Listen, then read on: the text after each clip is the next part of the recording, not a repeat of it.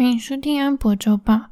今天是二零二一年九月二十日啊，不对，是九月十九日。原本是星期六要出刊嘛，但是因为我这礼拜连假的关系，所以行程跟平常比较不一样，那就嗯延到星期天才完成周报。那我又因为 实在是很搞刚，所以我一直做到现在已经。嗯，礼拜一凌晨十二点零九分才开始录音。那我昨天去一个细致的山里面，然后在去的路途中，就是有很多的消防车跟救护车经过。然后我这个人比较奇怪一点，我是目前还没有听过其他人像我这样啦，就是听到救护车跟消防车的警笛声的时候，心情就会受到影响。就是我会觉得他们需要出动，一定就是有人遇到不好的事情，所以我就会一直去想说，可能有人遇到危险，或者是遇到痛苦，甚至是现在很绝望的等人去救他。所以我就那时候很多台车一直经过旁边的时候，我就有点扛不住，然后就在那边掉泪。跟我一起的人就觉得傻眼，想说你在干嘛？然后后来就是我们继续往目的地前进的时候，刚好就是有经过那些救护车跟消防车的目的地，那是在就是路旁边的老公寓那种。但是我们经过的时候，其实没有预期中那种很严重的场景，就是其实从房子外面我们这样子经过，也看不出哪里有冒烟或怎么样的，那也没有一个很。危险的气氛，所以就是，嗯，我就经过这一次，觉得自己可能比想象中还要悲观，会把事情想得很严重这样子。我有个朋友讲说，其实可以换个方式想啊，想说虽然是有发生不好的事情没有错，但是当你听到这些警笛声的时候，其实代表有人会去解救他们，或者是让他们可以。得到帮助啊，或者是让事情平安落幕等等的，所以我应该是要往这个方向去转念。然后也有朋友讲说，他听到警笛声的时候，想的事情是，嗯，要赶快靠边让路，然后要跟在他们后面，因为他们经过的地方一定特别的畅行无阻。就是这样，就是我这几天的一个小小的感想。好，那既然讲到这个，我们就从火灾来延伸到这一周的 ETF 的涨幅。其实，在十三号到十七号这五个交易日里面呢，整体来说，三大指数是往下走的，中间有起起伏伏啊。有时候可能盘中觉得诶涨起来了，然后结果睡醒起来发现，嗯，我怎么在公园？好冷。其中呢，各个板块类股当中。只有能源是正的，那现在的状态呢，就是需求方面还是很旺，但是供给和库存都比较吃紧一点，所以就导致石油和天然气这两个发电需要的燃料价格就整个上涨起来。那刚刚讲到火灾嘛，就是在星期三的时候，在英国和法国之间的电缆呢有发生火灾，那就会导致英国进口的。电力就会受到影响，而且它这个电缆，我不知道为什么它需要到明年三月才可以整个恢复正常供电。所以说，欧洲呢，他们又比较仰赖天然气，那这个部分就会有影响。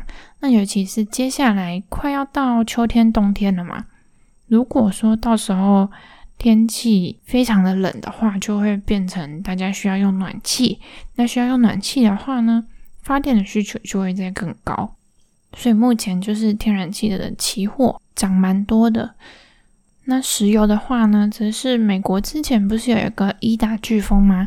那他们在墨西哥湾那边的恢复的情况呢，其实是速度比较慢一点，所以现在也是库存偏低的状态。然后这个石油的价格上涨，其实也反映在。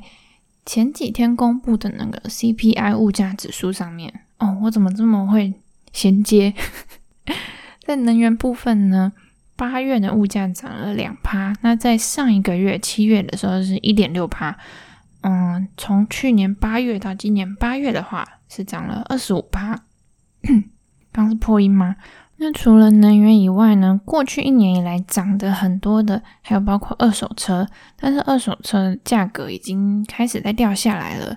就像我们上个月讲的嘛，上个月它就已经跟之前比起来，价格的月增率少了非常的多。那这一次甚至变成负的。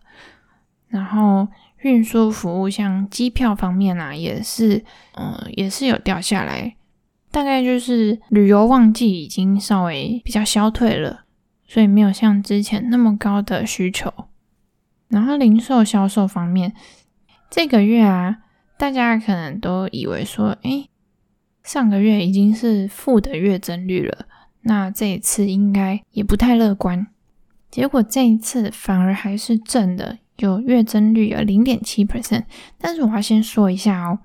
就是上个月公布的时候是负一点一趴嘛，那这个月其实他们有再去修正上个月的数据，变成负一点八趴，所以其实相较于上上个月是有低一点点的，但整体来说还是在一个很高档的位置，就是自从今年三月之后都是这个状态。然后这一次一样也是在耐久材方面呢，销售数据是有降低的，就是像电子产品跟汽车，但是呢，有一个类别，它竟然月增率有五趴，就是电商。它其实准确来讲呢，是无店面的零售。那无店面零售可能就包括电商啊，或者是邮购啊、直销啊这些的。但是因为主要还是以电商占最大宗，所以我在周报上面就直接这样子写。那电商这个类别，它。这几个月的月增率其实都有点起起伏伏的，就有时候是正的，有时候是负的。但是其实自从去年的疫情开始，那个时候呢，它就走一个爆发性成长，然后之后也是虽然有起伏，但整体还是往上的，而且速度也是比疫情前还要来得更快一点。但是在经历过像解封啊，然后领到纾困啊，跟旅游旺季。再来是最近可能有开学季的一些消费之后，九月之后的数据呢，我个人觉得有可能就不会这么好，除非是到感恩节、圣诞节那个时候，可能会再有一波的嗯送礼啊什么的消费需求。然后下星期呢，又有一些比较多的国会的投票要进行。像是下礼拜的某一天，没有一个确切日期，但某一天就是，呃，国会他们要投票表决提高债务上限这件事情。那我忘记之前有没有讲的很仔细，反正债务上限呢是大概从一战那个时候就开始实施的。而在这之间，其实债务上限一直在上修。那在二零一九年川普执政的时候呢，他拿掉了这个债务上限的限制。一直到今年七月三十一号的时候，这个无上限的措施就到期了。所以现在国会就要讨论说，他们到底是要继续无上限，还是要恢复上限，但是把上限提高？因为必须要这样子，他们才可以再发新的债。那现在为什么这个决定会很纠结呢？就是因为共和党跟民主党他们有一点在政治角力。首先是共和党就觉得说，现在是民主党你们在执政嘛，而且你们现在要推新的基建案，你们需要钱，你们自己要负责，而不是把我们拉下水，一起讲说哦，我们要一起提高债务上限，那就变成好像以后如果出什么事的话，变成共和党也有责任。但是呢，民主党就觉得你不可以说。都是我们的责任啊，因为之前还不是因为川普减税啊什么的，才会导致我们收入减少，需要一直去借更多钱。但共和党就觉得，反正不关我们的事，你们自己想办法。嗯，反正你们不是有那个预算协调程序吗？再怎么样都还是可以有有办法过的嘛，对不对？那过不了，如果到时候发生什么经济危机，那你们自己看着办。这样，所以到下礼拜呢，就会去投票，然后看说共和党有没有要配合民主党来处理这件事情。然后再下一周也有一个蛮重要的投票，就是基建法案的投票。那这个我们之前应该有讲过，就是连民主党自己内部都有分进步派跟温和派，他们想要的法案都是不一样的，所以就是也要看那个 Pelosi 他怎么样去引导这个方向，看他是要倾向哪一个派别这样。然后下星期二三又有 FOMC 的会议，那他们会在台湾时间星期四凌晨两点的时候，在记者会上发表会议的内容。那因为在上次央行年会的时候，鲍威尔已经透露出，呃，今年如果经济进展顺利的话，也是个适合缩减购债的时机嘛。